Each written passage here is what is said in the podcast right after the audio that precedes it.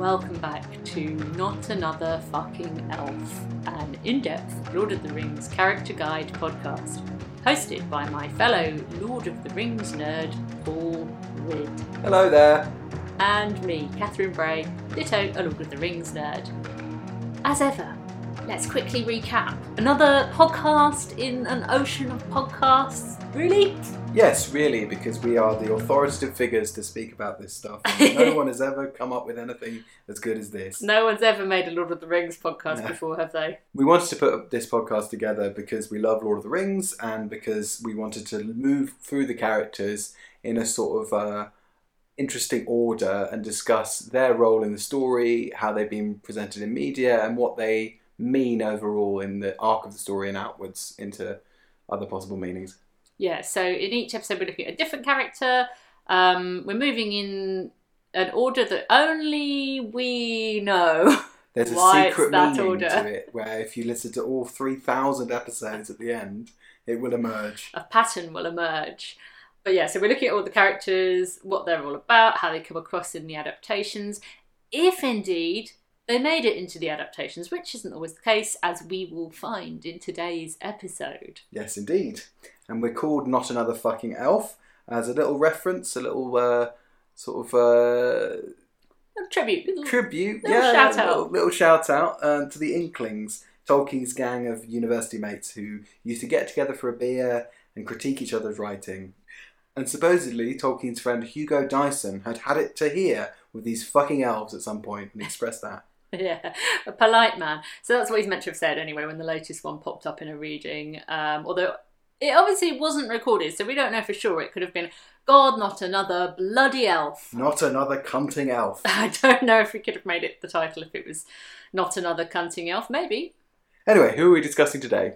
Today we are going to have a chat about a character called Tom Bombadil. But before we do that, your regular reminder that we are assuming that there's no such thing as spoilers, that you listeners to a Lord of the Rings character guide podcast are not listening to this as a sort of warm up prep to reading the Lord of the Rings. Yeah, and I suppose the, the spoiler warning here might be particularly prescient for this episode because um, anyone who's watched film versions of Lord of the Rings but not read the books yet, Tom Bombadil doesn't figure. Yeah, he famously doesn't appear in the majority of adaptations. So if you haven't read the book, um, but you have seen, for example, the Peter Jackson films, all of this is going to be just a baffling revelation of some guy that you've never encountered before. Yeah, spoiler city. So that's your warning. This Tom Bombadil episode contains spoilers for Tom Bombadil. so let's get things started. Who is Tom Bombadil? He is. Like we've done now. That's a direct quote, isn't it? Yeah, that's what Tom Bombadil's wife, Goldberry, says to Frodo when he asks who Tom Bombadil is. He is. Yeah, it's enigmatic. But we're starting the story in the middle a little bit there. Yeah, yeah. So Tom Bombadil first appears in The Lord of the Rings in the middle of a bit of a kind of hobbit emergency.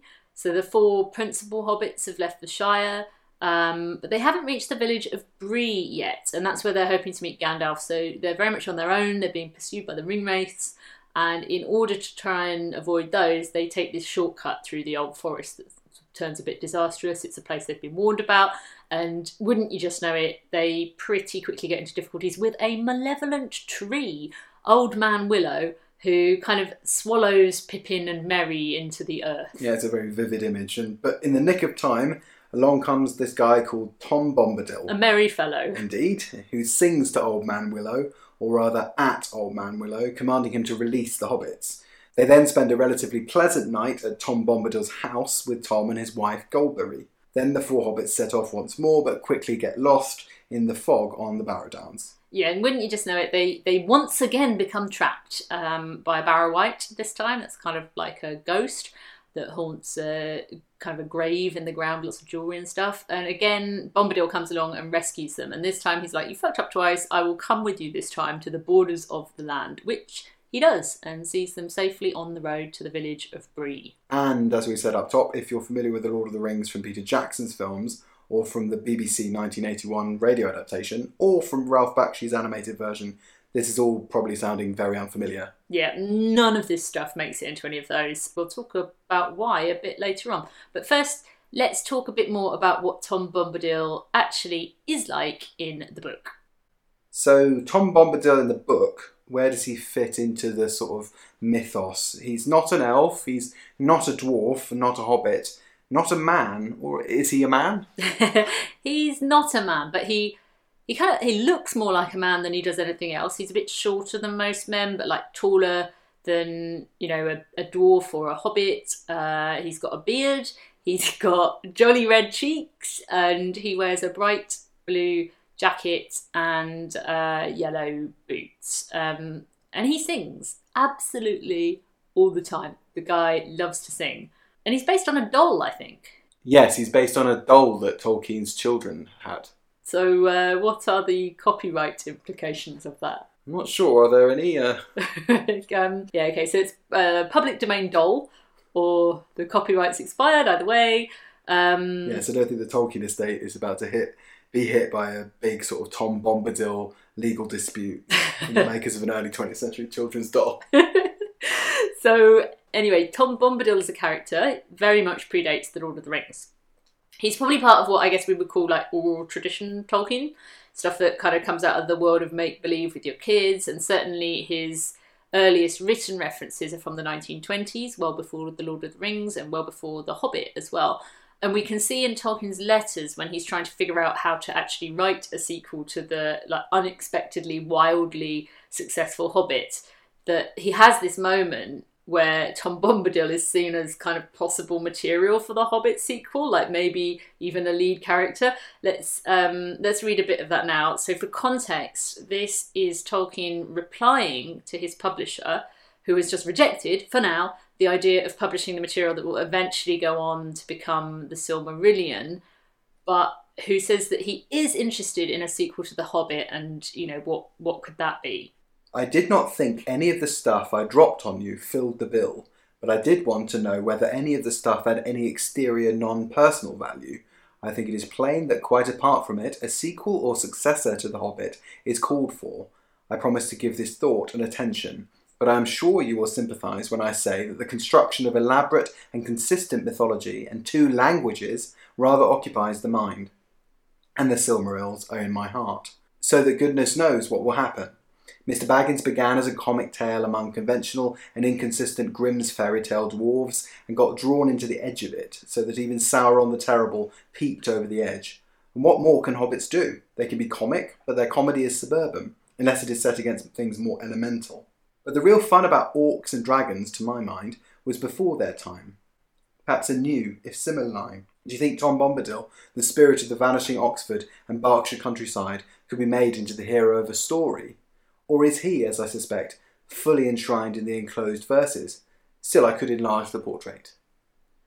Wild to imagine a version of The Lord of the Rings where Tom Bombadil was the lead Yes. character.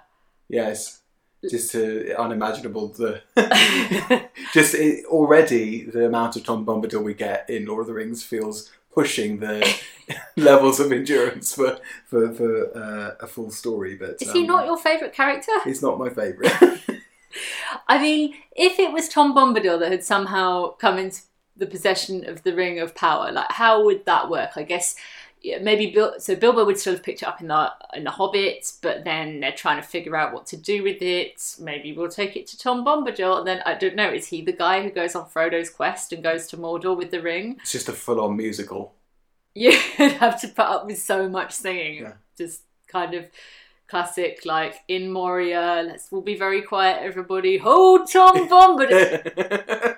Endless scrapes. Yeah, yeah. Well, I mean, his function is to move the story along, but also be a savior to our hapless heroes at that point in the story, isn't he? So I don't know how it could quite work him being the focus of the whole story himself. Yeah, I don't know because uh, it's tricky because he's comic, and obviously the hobbits are comic as well, and they work perfectly well when you set them in a fellowship with the sort of more serious characters for them to play off.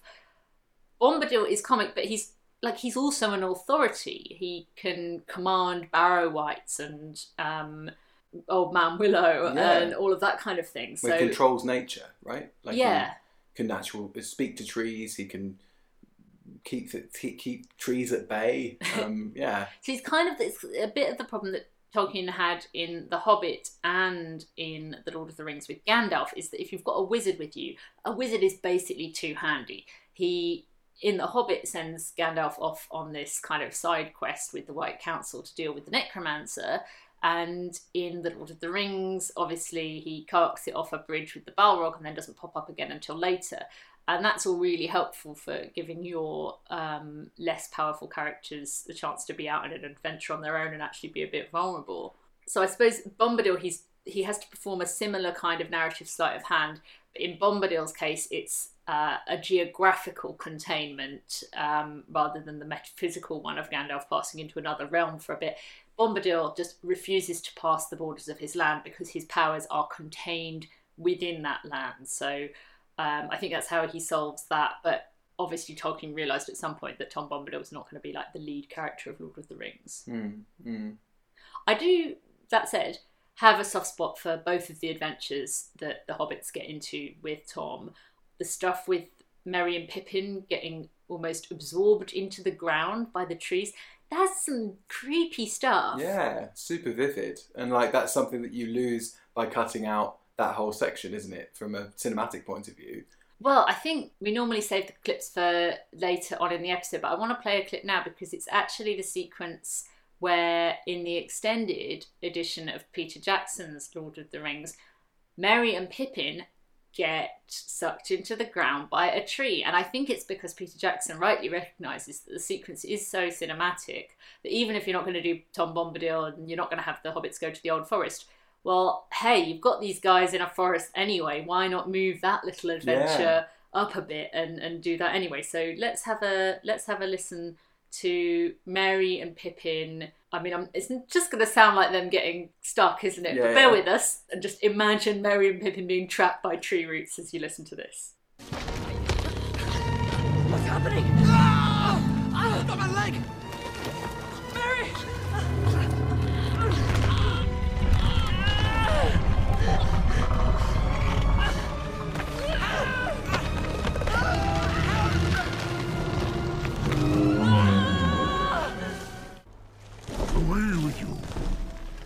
You should not be waking.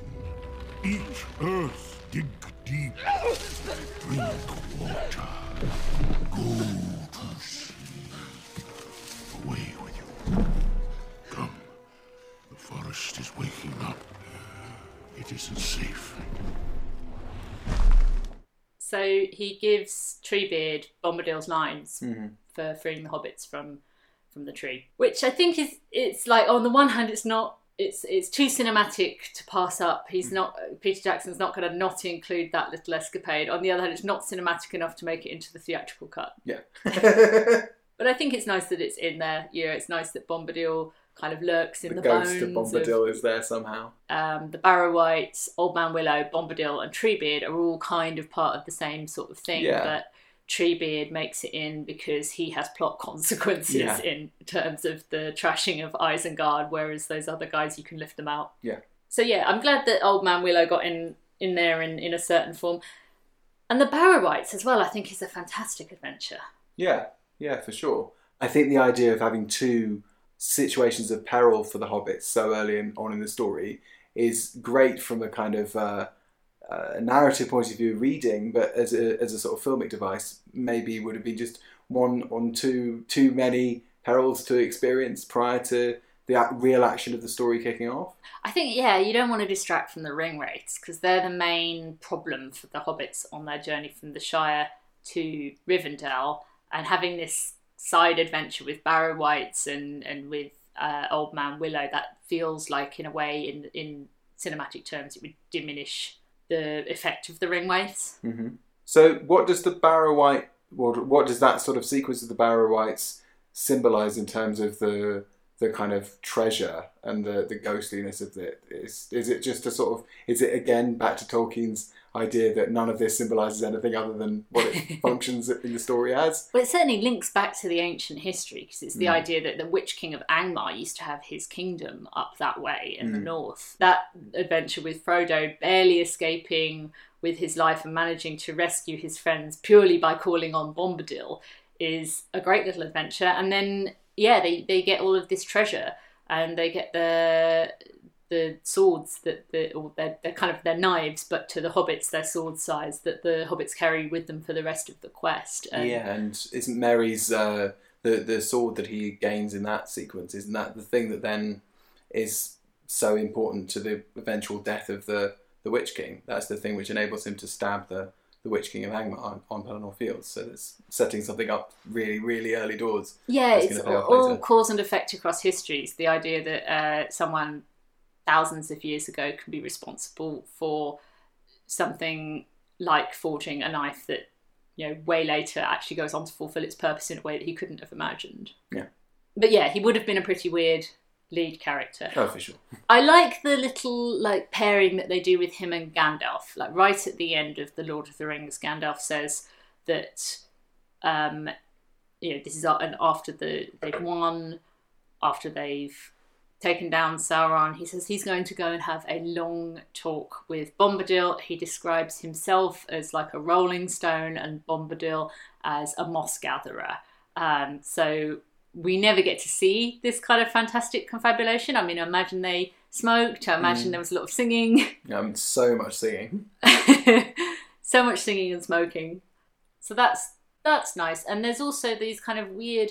I think Bombadil is stitched very weirdly into the narrative because he also says that he knows Farmer Maggot. Oh, he sorts out all the business with the horse, doesn't he? The one of the horse, the, the huge like protracted horse negotiation in Bree that's Yeah. resolved eventually by Bombadil, who brings back a horse to the town. Yeah, so all of the hobbits' horses get scared away or stolen and eventually make their way back to Bombadil, who looks after them as he would, because he's a nice guy who's kind to beasts and birds and nature.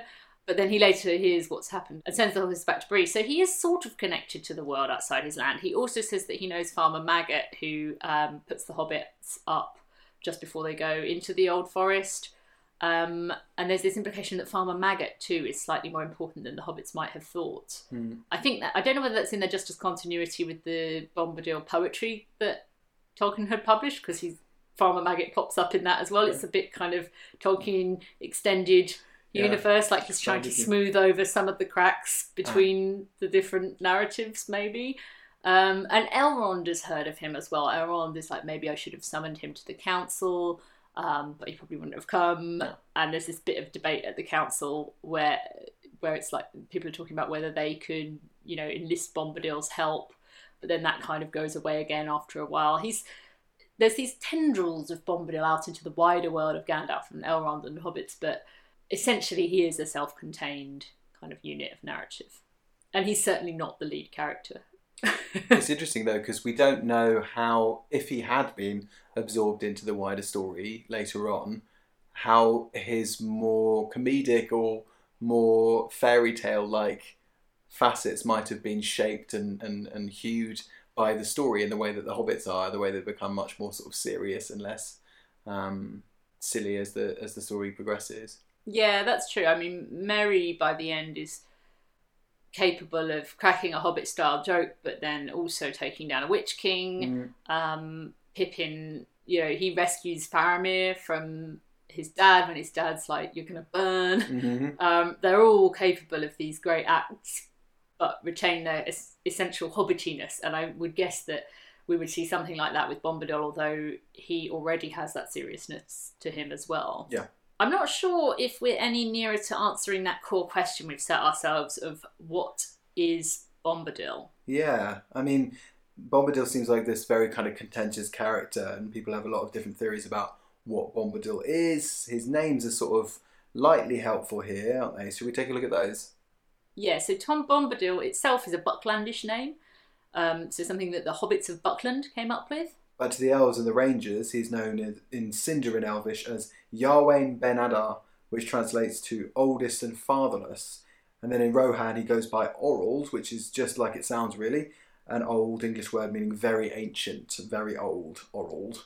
and then to the dwarves, he is called Forn, which is Old Norse and means that he belongs to ancient days. So, like, a bit of a theme there. Yeah. Yeah, yeah, Very yeah. much getting the sense that this guy has been around for a while. Yeah, he's one of the sort of glut of characters who've existed for very, very long periods of time, right? Yeah, yeah. So you know, any of the wizards, they've been around since the beginning. People like Elrond, or elves rather, like Elrond, they're extremely ancient. Treebeard, I think, has also been around since the year dot, as far as we can tell.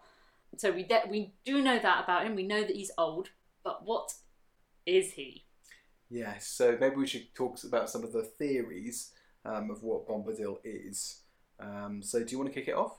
Yeah. So to start with a big one, there's this idea that Bombadil is God. Right. or uh, like Bombadil is God from the perspective of Tolkien's mythos, which is to say that he is Eru Ilúvatar.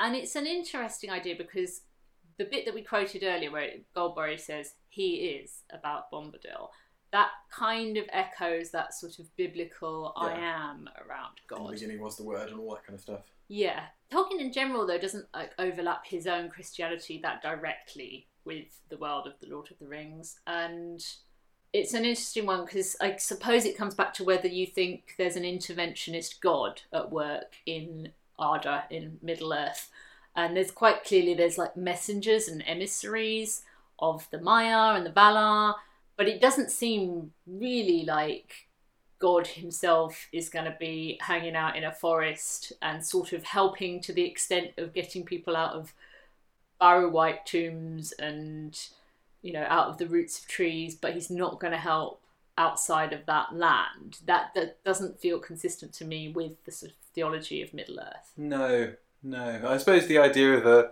very, very ancient old man who lives in union with a forest that he's sort of in some way a controller of or a creator of, maybe, that's quite a sort of straight up Christian imagery. That's quite straight up Christian imagery, isn't it? The idea of an Eden like place with an old man who lives in it and controls mm. it. yeah so i suppose the old forest would be a kind of a, a post eden then Yeah. because it's quite spooky and with bad shit happening there Yeah. So yeah, and he's also got a wife, which doesn't feel like a massively godly thing No. in the Christian mythos. In you know ancient Greek theology, yeah, you could have. I think he, he like that's the closest we could probably come to agreeing with this theory is that he could be a god. I don't think he is like the one, the creator. hmm I suppose also there's a kind of Santa Claus like quality to him as well. Bombadil is Santa Claus. yeah, That's the new theory. New theory. Yeah, I quite like that. Theory number two Bombadil is Santa Claus. Would you care to elucidate on that Well, you one? know, he lives in. Well, actually, it does. It stretches as far as he has a wife. I love that that's your case for it. he has a wife, and he's very benevolent. All right, mm. so what other people with wives can we come up with? I'm trying to remember whether in the Tempest, if Prospero has or has had a wife. I mean, he's got a daughter, so in, Hmm. he must have. There must have been a Mrs. Prospero at some point, and I'm sure. If I was to go back now and find out, I'm sure that there is an allusion to a lost wife in in the Tempest. I'm But just- that idea of him as a Prospero figure, I think that's quite interesting because, Yeah. again, it's that idea of someone with a little kingdom of their own and they're very powerful within that kingdom, but their power maybe doesn't extend outside of that kingdom. That's Yeah. that's quite nice. I like that. yeah.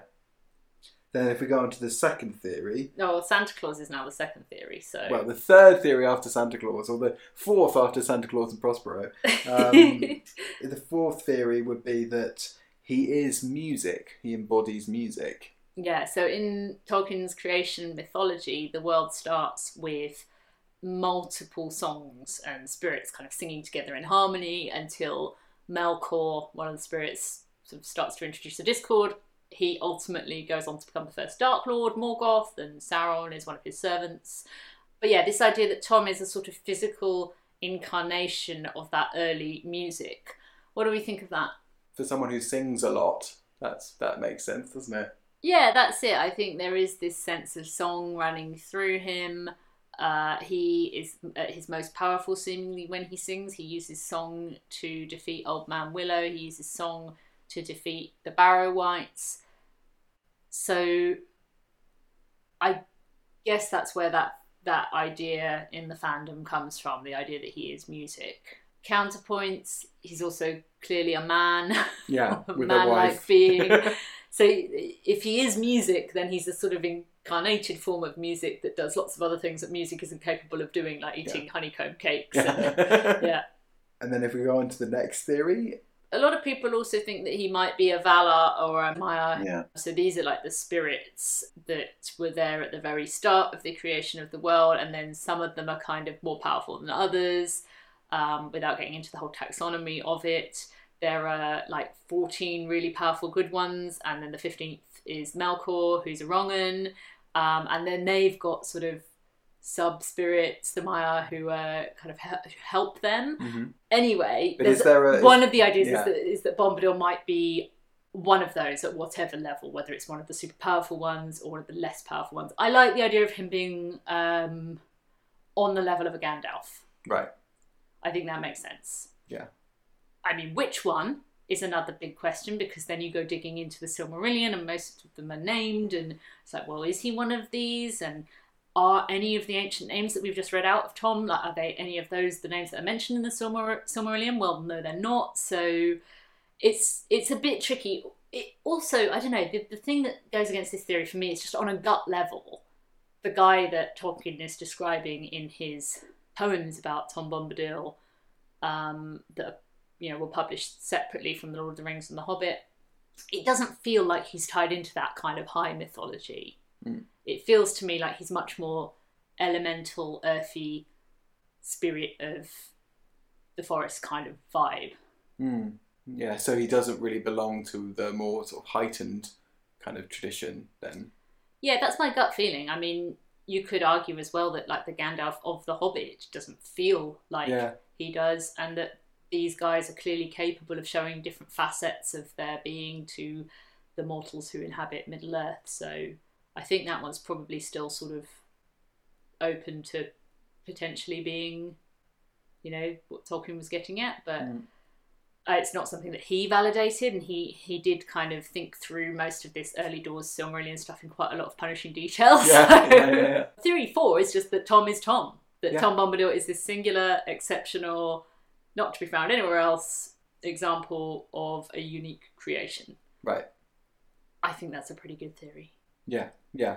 Or is he the sort of uh, afterburn or the, the sort of uh, shadow of a different kind of story that just echoes into the first few pages of this massively long, increasingly complicated, uh, heroic narrative that he could be the sort of ghost of the Hobbit in a way? Yeah, I like that the Lord of the Rings is very varied in all of its modes, and I love the idea that someone might write something where a, a simple knife that somebody picks up from a treasure hoard has this massive backstory and will go on to do something as significant as take down the Witch King of, King of Angmar. But then also the world isn't like that. Sometimes the world is like that in a kind of cause and effect way, and you can trace things. Other times stuff is mysterious and we mm. don't know, and it's not connected, and it's peculiar, and it's like a stubby, lumpy offshoot, weird growth. And that I think is probably what Tom Bombadil is. He's an exception and a mystery.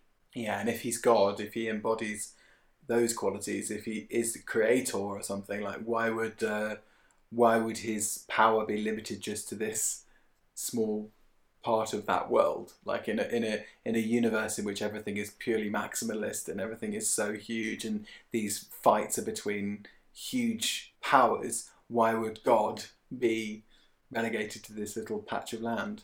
That's mysterious in itself, though, isn't it? Even if it is, if that is the case. Yeah. And then there's one final theory that I'm going to start by saying I don't believe. Okay. And I'm also going to say that I don't think the person that advanced this theory was actually serious. Okay. Uh, I think this, this theory was put together as a joke. But there's quite a lot of people on the internet actually really like it Okay. and think this is maybe it. So this theory is that Tom Bombadil and the Witch King of Angmar are the same person. Okay. You can find this theory on flyingmoose.org forward slash tolksarc forward slash theories forward slash Bombadil. so the, the rationale for this, I'm not going to read out the whole thing, but it's stuff like Tom saying to Frodo, I was waiting for you. We heard news of you and learned that you were wandering. But Tom had an errand there that he dared not hinder. So the idea is that, like, I mean, what is the idea?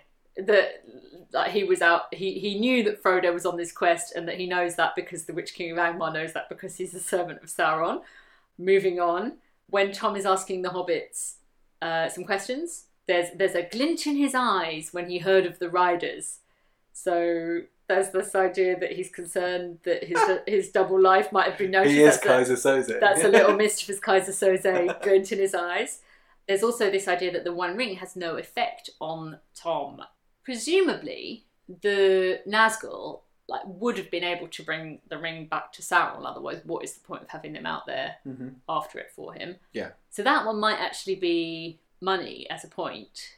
They they their their actual ring desire is is sated enough for them to be able to trans be transporters of it rather than I guess. yeah. Yeah, they're ring transporters, so Yeah.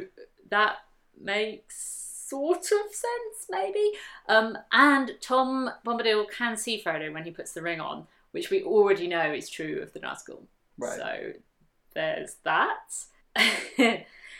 the other theory is that because the Barrow-wight is defeated by Tom, Mhm. Which if if it's a Barrow-wight of the ancient realm of Angmar, then it's someone who used to be under the control of the Witch King of Angmar, so that's why the Barrow-wight does what Tom wants it to do. Okay. So that's But then why? I hear all these theories, but then why would Tom Bombadil be so concerned with helping the hobbits reach the edge of the Shire or like get out of the Shire and escape all of these perils? I mean, it doesn't really work. There's like a million holes in it as a Yeah. theory. Um, this, yeah, I don't think it. Yeah, yeah. I wanted to give it a bit of airtime because it's so it's it's a fun so theory, but. I think it it's got like a million holes in it. Um, and I don't think the person who wrote it actually believed in it either. Um, but there's certain pockets of the internet kind of like go to bat for it. Okay. Not convinced. Not convinced. So, which of the theories do you like? Um, I think I like the sort of poetry of somehow finding this kind of Santa Claus. well Santa, yeah. No, I love the poetry of Santa Claus. No, no, I like the idea of um, a kind of benevolent, mysterious, godlike figure who lives in the woods and can, can command nature, which is surely secretly one of the most hardcore powers of anyone in any of Lord of the Rings, isn't it? The ability to command nature and also, you know, control the supernatural world as well. Who's can so interdimensional. I mean, and in the figure of this kind of jolly, bumbling, singing man Yeah, the sort Um, of Tom is Tom. who has a beautiful wife. A really smoking hot wife. yeah. yeah. Should talk about his beautiful wife? It's a whole other episode. oh yes, of course. Yes. What's your favourite theory? Yeah, I like the Tom is Tom one. Okay. I think it's like in defense of mystery in writing, the idea that you can write something in there that we are never gonna know. You won't find out. Yeah. I certainly don't think he's the Witch King of Angmar or God. I do think he could be a a Maia. There's a really weird passage in The Wind in the Willows that's completely not related in any way to the story at all, where there's just this kind of phantasmagorical quest into the nighttime of nature. Do you remember this? Do you No, I again, it's just a completely it exists within this story um, as something that's separate from everything that's going on with Toad Toad Hall, all that stuff, and it's just a weird sort of um, segue.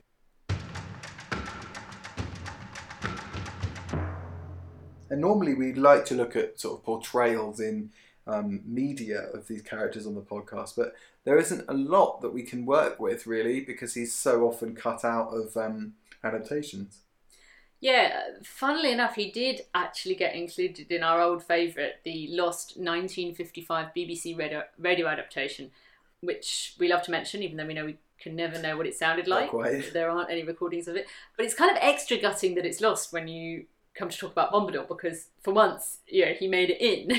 Yes, and he was voiced by an actor called Norman Shelley, who is actually a pretty respected actor. Okay, so Norman Shelley actually appeared in a lot of kind of big, kind of iconic British films of the 40s and 50s. He's in Went the Day Well, um, he's in The Blue Lamp, he's in um, Oh What a Lovely War later on. So, yeah, quite a sort of respected character actor. But there's also a conspiracy theory, right? yeah, so supposedly he's also the voice of Winston Churchill. It's not proven, but it's like it isn't like totally mad actually.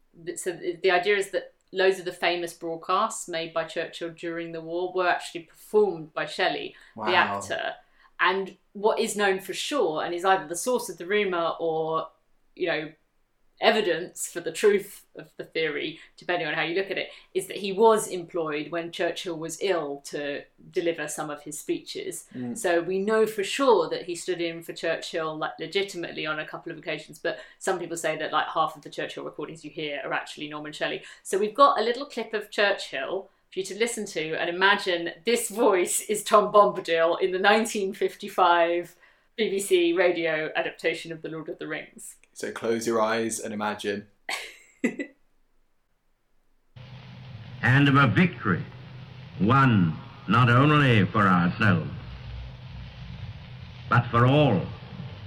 A victory won not only for our own time, but for the long and better days that are to come. So moving on from that Winston Churchill cul-de-sac. Normally, we would now look at Ralph Bakshi, but Bombadil did not make it into the Ralph Bakshi 1978 animated. Um, he did make it into the 1979 Mind's Eye radio broadcast. Shall we have a listen to that? Let's have a listen.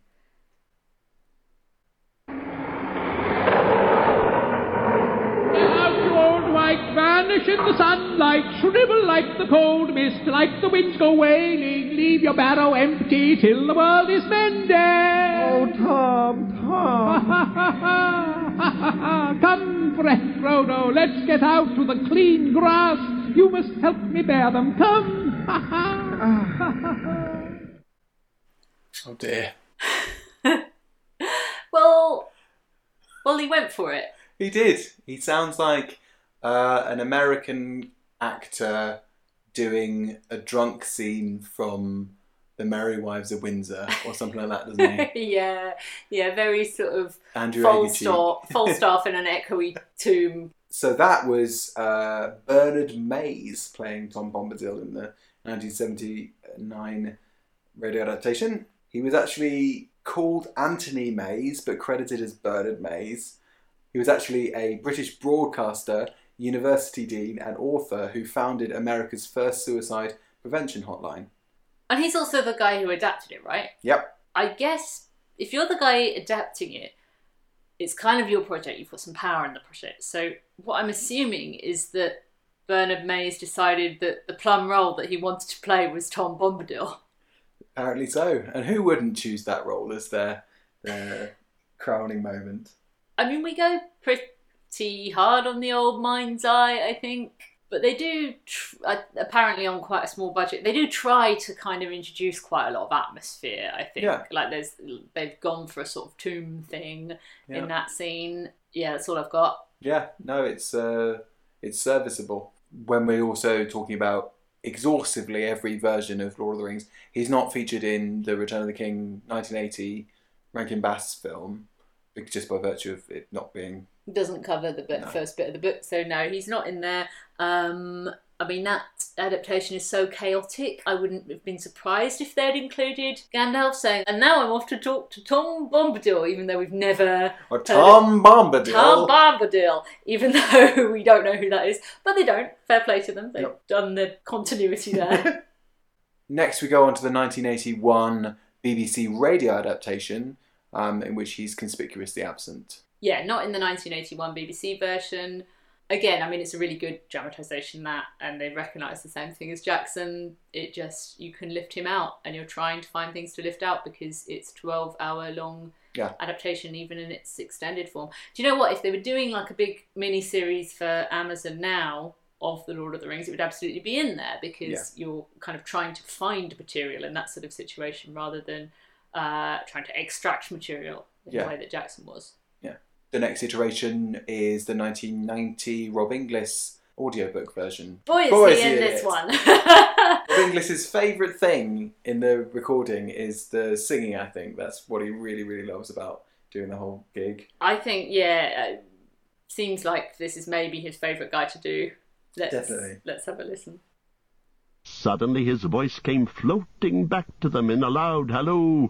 Hop along, my little friends, up the Withywindle. Tom's going on ahead, candles for to kindle. Down west sinks the sun, soon you will be groping. When the night shadows fall, then the door will open. Out of the window panes, light will twinkle yellow. Fear no alder black, heed no hoary willow. Fear neither root nor bough, Tom goes on before you. Hey now, merry doll, we'll be waiting for you. So I don't really often share this with people, but that's what it sounds like in my head most of the time. Just a constant narration in Rob Inglis's voice singing everything all the time. You've got a poltergeist and it's Rob Yeah. Inglis singing Bombadil. It is unlike anything we've listened to so far, really, in terms of, um, yeah, just fully going for it, fully singing away. Balls to the wall, Bombadil, get down. Yes. like with with Inglis, we've said in other episodes, like he's kind of just reading you a story, but he's fully, really going for it with Bombadil. Yeah. I think it's one of his strongest interpretations. For sure, for sure.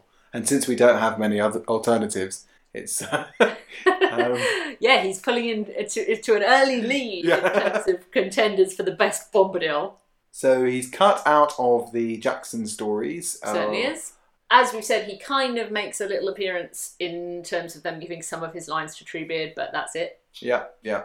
Um, I suppose apart from the slowing of the narrative in the first section of Fellowship, uh, there's certain more goofy, quirky elements to his character and the things that he does that doesn't sit with Jackson's more somber, action-driven, horror-driven vision of of certainly the events of Fellowship.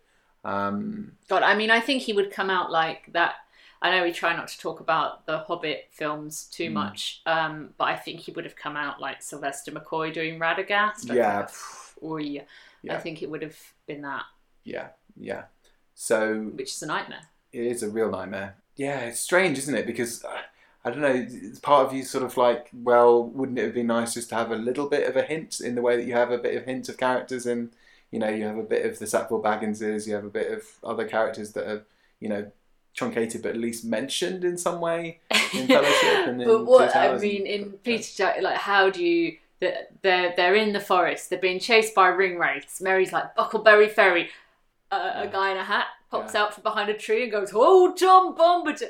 I don't know. I, like, how do you fit him in? He's so yeah, I, something I tell you. Remember when reading when I was reading the book when I was little, and I used to find the ring wraiths stuff so genuinely terrifying. Mhm. Um, I think particularly the stuff in the Dell and Weathertop, like even to this day, I find a really creepy passage. And I used to really look forward to because you, you get one encounter with the ring wraiths, then you get the old forest, Tom Bombadil, then you go back into the world of like ring wraiths and mm. Bree and Strider. I used to find the old forest and the Barrow-wight stuff as eerie as they are, kind of a relatively sort of comforting place to be. I used to look forward to getting to that bit mm. after you start to engage with the Black Riders. It's like, yeah, I don't want to see those guys for a bit. Let's Yeah. go hang out with Tom Bombadil. yeah, yeah, yeah. But in a in a cinematic medium with only a very limited amount of time to work with, maybe it wouldn't have been.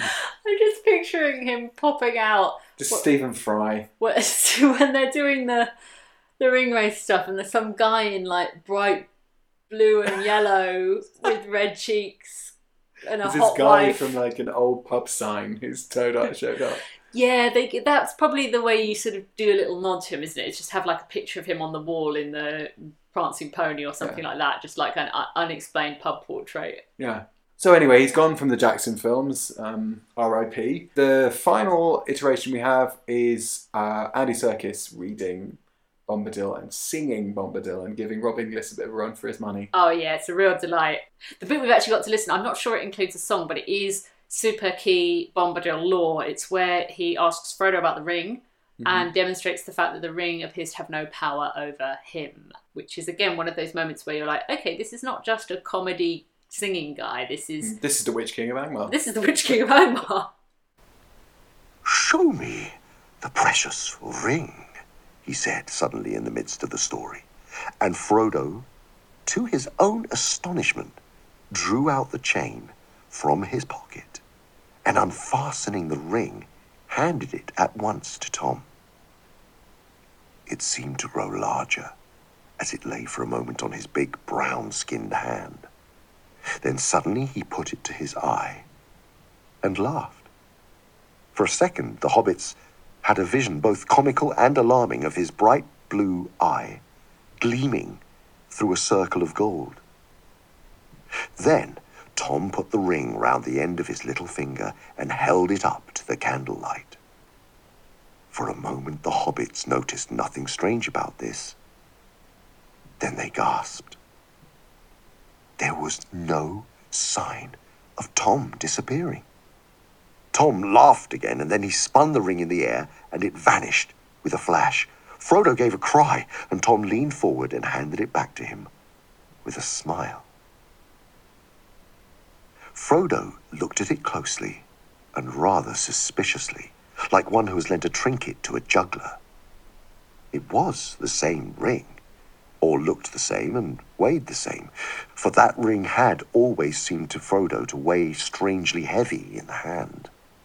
But something prompted him to make sure. He was perhaps a trifle annoyed with Tom for seeming to make so light of what even Gandalf thought so perilously important. He waited for an opportunity when the talk was going again, and Tom was telling an absurd story about badgers and their queer ways. Then he slipped the ring on. Merry turned towards him to say something and gave a start and checked an exclamation. Frodo was delighted in a way. It was his own ring, all right, for Merry was staring blankly at his chair and obviously could not see him. He got up and crept quietly away from the fireside towards the outer door. Hey there! cried Tom, glancing towards him with a most seeing look in his shining eyes. Hey, come, Frodo there, where be you a going?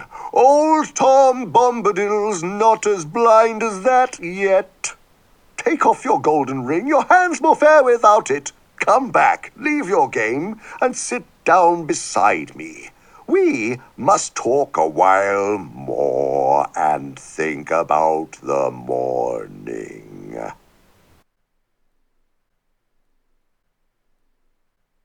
So, actually introducing some singing into a bit where it's not written as if it's sung. No, although the kind of cadence or the writing of his dialogue is sort of weirdly full of kind of the hint of some sort of The haze and hoes. yeah, and just like some kind of pentameter of some sort. I don't know. It's weird, isn't it? Yeah. And actually, that made me think we mentioned Sylvester McCoy and Stephen Fry, but I think Serkis actually, you know, not behind any kind of CGI. Like, he's someone who could do a credible turn as Tom Bombadil, like the age he is now, um, Yeah. more than the age he was when they were doing the PJ adaptations. I could also imagine Bill Nighy Yeah, I can see it. a credible Bombadil. Um. I really like the Serkis version. I think he might be the best of the Bombadils. Yeah, yeah, I think so.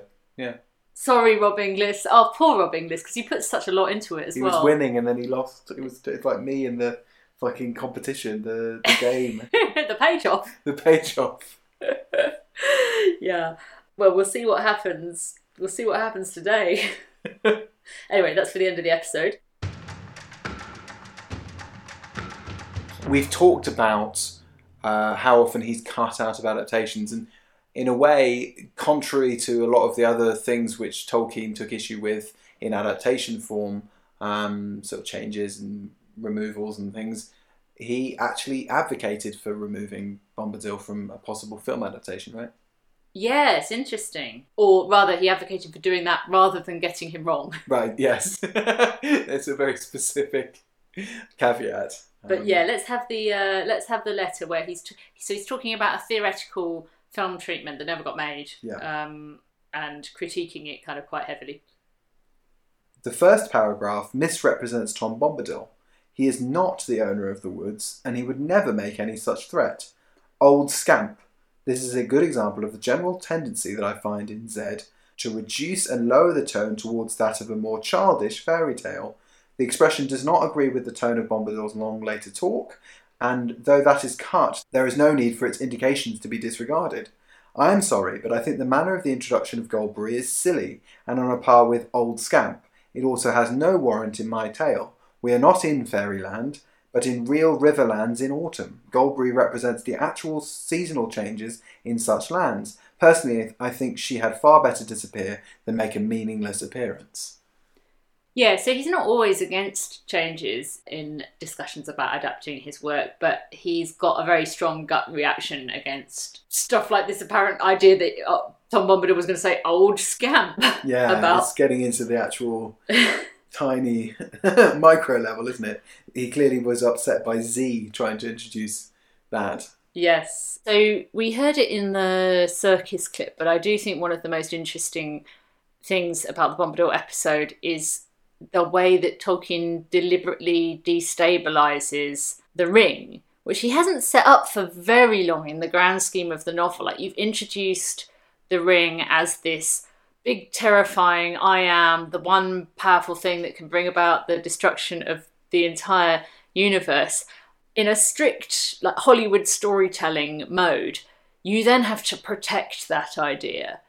The ring you, you can't be undermining the thing that you've set up as like at the heart of your whole whole narrative. And yet Tolkien does. Yeah, yeah, yeah.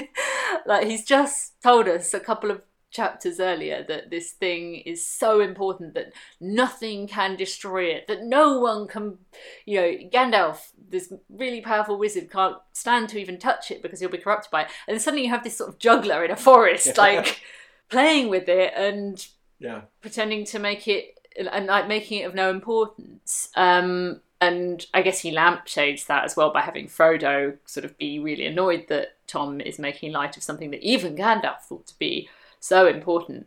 Um, but I think it's another way in which he s- signifies to us that Bombadil is slightly out of place in the narrative, that we're in a slightly different realm to the rest of the story. Yeah. Because nowhere else is the ring kind of something to be trifled with. Yeah. Does he find other um, kind of because one thing that seems to be coming across in all these episodes that we're doing is the idea of um, mirrors and parallels and equivalences across the story between different characters, facets of certain characters being reflected or presented as opposite in other characters across sort of nations and so forth. Is there anything later in the story or any other part of this story? Obviously, you have the Ents who belong to more of a more closely to the forest and more closely to a kind of rural idyll. But they're not really the same as as Bombadil at all, really, are they? Their their whole kind of modus operandi is completely different. Are there any characters that find an equivalence with Bombadil, or is he completely unique? I think it's only theoretically Gandalf Right. because of that pairing where Gandalf says he wants to go and have a long talk with him at the end. Mm. Um, but otherwise, I think he's pretty singular and on his own. And obviously, he's got a wife, so there's a sort of like pairing there, but that's a different kind of pairing, really. Mhm. Um, I like that there's this discussion at the Council of Elrond after they hear Frodo's account of how Bombadil doesn't seem affected by the ring. Um, there's this idea of like, should we send the ring back to him to look after? Tolkien gets around the problem that he's written in for himself by saying that he would be an unsafe guardian of the ring, that he would. Like, yes, the ring has no power over him, but he doesn't have power over the ring, put it that way around. And that he would kind of soon forget about it, and that such things have no hold on his mind. It's uh, the line from Tolkien that always comes into my head when I lose yet another debit card or mobile phone. Such things have no hold on his mind. That's uh, me with Yeah. those kinds of things. You know, that's that's what makes him an unsafe guardian. And the one thing that they can't be considering is an unsafe guardian. They just like they debate all of the different things that they could do with the ring. Someone's idea is to fling it into the sea. Um, Gandalf's like, well, that might work for a while, but like eventually, Well, it was in a river for a while, wasn't Yeah, it? It got yeah. found. yeah. So they do go down the we've got to destroy it route after exploring this idea of Bombadil keeping it safe. But I think someone else also says, you know, such a like the power to resist Sauron is not in him unless it is in the very hills. But then we've seen that Sauron has the power to torture and twist the very earth. I'm paraphrasing, obviously, but again, an idea linking Bombadil to a sort of elemental, natural spirit. Hmm. Does it maybe is it more the case coming back to this idea of um, warfare and conquering and um, vanquishing enemies as a means to an end to protect the things that are important to protect rather than the need for a heroic success? Is Bombadil somehow an embodiment of the things that we ultimately are fighting for in this universe or are worth fighting for. So the idea of a rural paradise or something which is closer to nature and further away from the preoccupations of man and elves and so forth. Is it more that? Yeah, he's definitely. Tolkien talk, has talked about him. Uh, I think in even one of the passages we read out today as the embodiment of the countryside, the spirit of He the says countryside. literally Oxfordshire. Yeah. yeah. Um, you lived in Oh, Oxfordshire. yeah, I didn't you? when I was a very small child. Like the idea of this area being a bit like sort of the Chilterns or something like that is Mm. very, very sort of vivid, isn't it? Fun trivia. I've lived in all the same places as Tolkien. I've, Oh, wow. I've lived in Bournemouth, Birmingham, Oxford, as did he. Wow, I now live in London where he didn't live. But Right. yeah, I've covered off the main three. you've done the big tour. Should we play the game? So now my favourite part of the podcast, um, or at least it was my favourite for the first week where I was ahead um, in this game that we like to call the page off. Now it's the bane of my life because I'm so far behind Catherine. Um, but if you'd like to play along at home, we're about to play the page off. It's a competitive game that you can play at home uh, on it with any edition of Lord of the Rings and any online Lord of the Rings quote generator. Uh, we're using from one from the site happycow.com. Certainly are. Um, so it works like this: you score points based on how far away from the page you land. If you guessed exactly the right page, you would score zero, and so we're trying to score the lowest number of points possible. We're using a 1990 reprint of the 1966 HarperCollins edition, but you can obviously use any edition at home. Okay, so loading up the quote generator. Load it up. I wish it need not have happened in my time, said Frodo. So do I, said Gandalf, and so do all who live to see such times.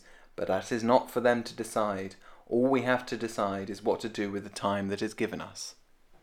Lovely quote. This is one of the ones that I sort of hold in my heart. Yeah, Um, Lord of the Rings life advice from Gandalf. yeah. So it's Frodo wishing the ring had never come to him, Yeah, and it's Early Doors Fellowship. yeah, I think so. Yeah, we've had some quotes previously from the first hundred pages or so of Fellowship, haven't we? So that we can have.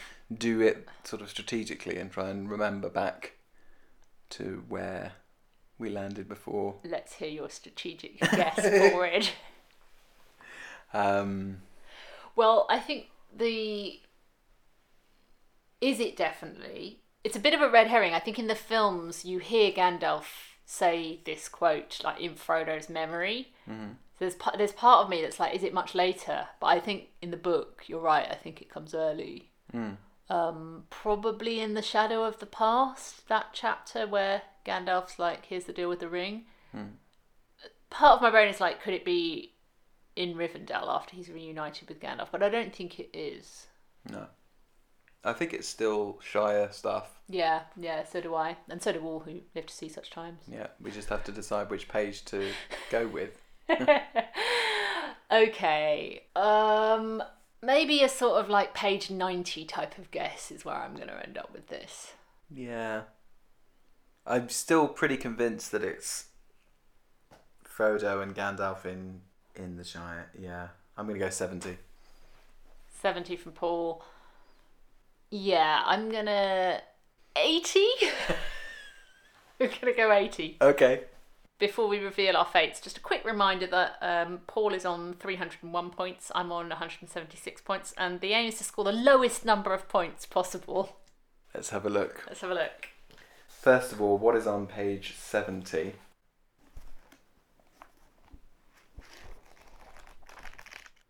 Oh wow, 70 is Three is Company. Oh, so we've both We're both going a bit too late. potentially gone too high. Yeah. So 70, Is Company. Lots of stuff with the hobbits and Pippin and Sam all, yeah, hanging out together on the journey. Three hobbits. Three hobbits. And then on page, what did you say, 80? I said 80, so I've 80 is more of, well, lost out here, I think. 80 you're just off, you're just off a shortcut to mushrooms. So they're just about So, to piss yeah. off Farmer Maggot. Yeah. Well, not a vintage round of the page off, and we need to try and track down this this actual Gandalf chat.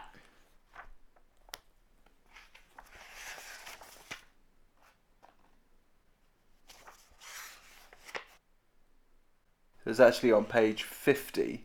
They've just sat up all night talking about the ring and so forth. With page 50, that puts you on 30 and me on 20. Yeah. So not too bad. not too bad. Added to our running totals, that puts you on three two one, and me on, and I'm on two oh six. So after five rounds of the page off, I remain in the lead, achieving my goal of destroying Paul and casting him into the cracks of doom. Indeed. So you have 206 and I have 321. But it could all change. It could all change. All you need is one big old misstep from Bray here.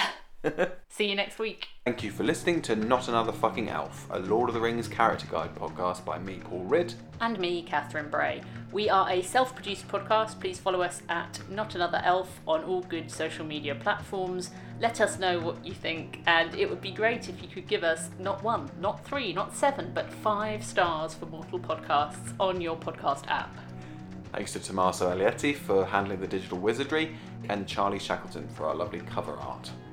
All clips are copyright their respective copyright holders, and we strongly urge you to go out and buy the 1978 Ralph Bakshi Lord of the Rings, 1979 Mind's Eye radio adaptation, 1980 Rankin Bass Return of the King, 1981 BBC Radio Lord of the Rings, 2001 New Line Peter Jackson Lord of the Rings, and the 1990 Rob Inglis and 2020 Andy Serkis Lord of the Rings audiobooks, both from HarperCollins.